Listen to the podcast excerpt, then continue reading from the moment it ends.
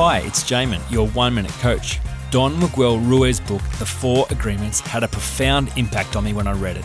It's such wonderful wisdom. His central premise is that it's the agreements we make that ultimately shape our lives. This is important to understand because it shows that it's not the harsh, unkind, or cruel words said to us or about us that diminish us, only the ones we agree with. It's not that the teacher said you'd never amount to anything, it's that you agreed with those words when they were spoken.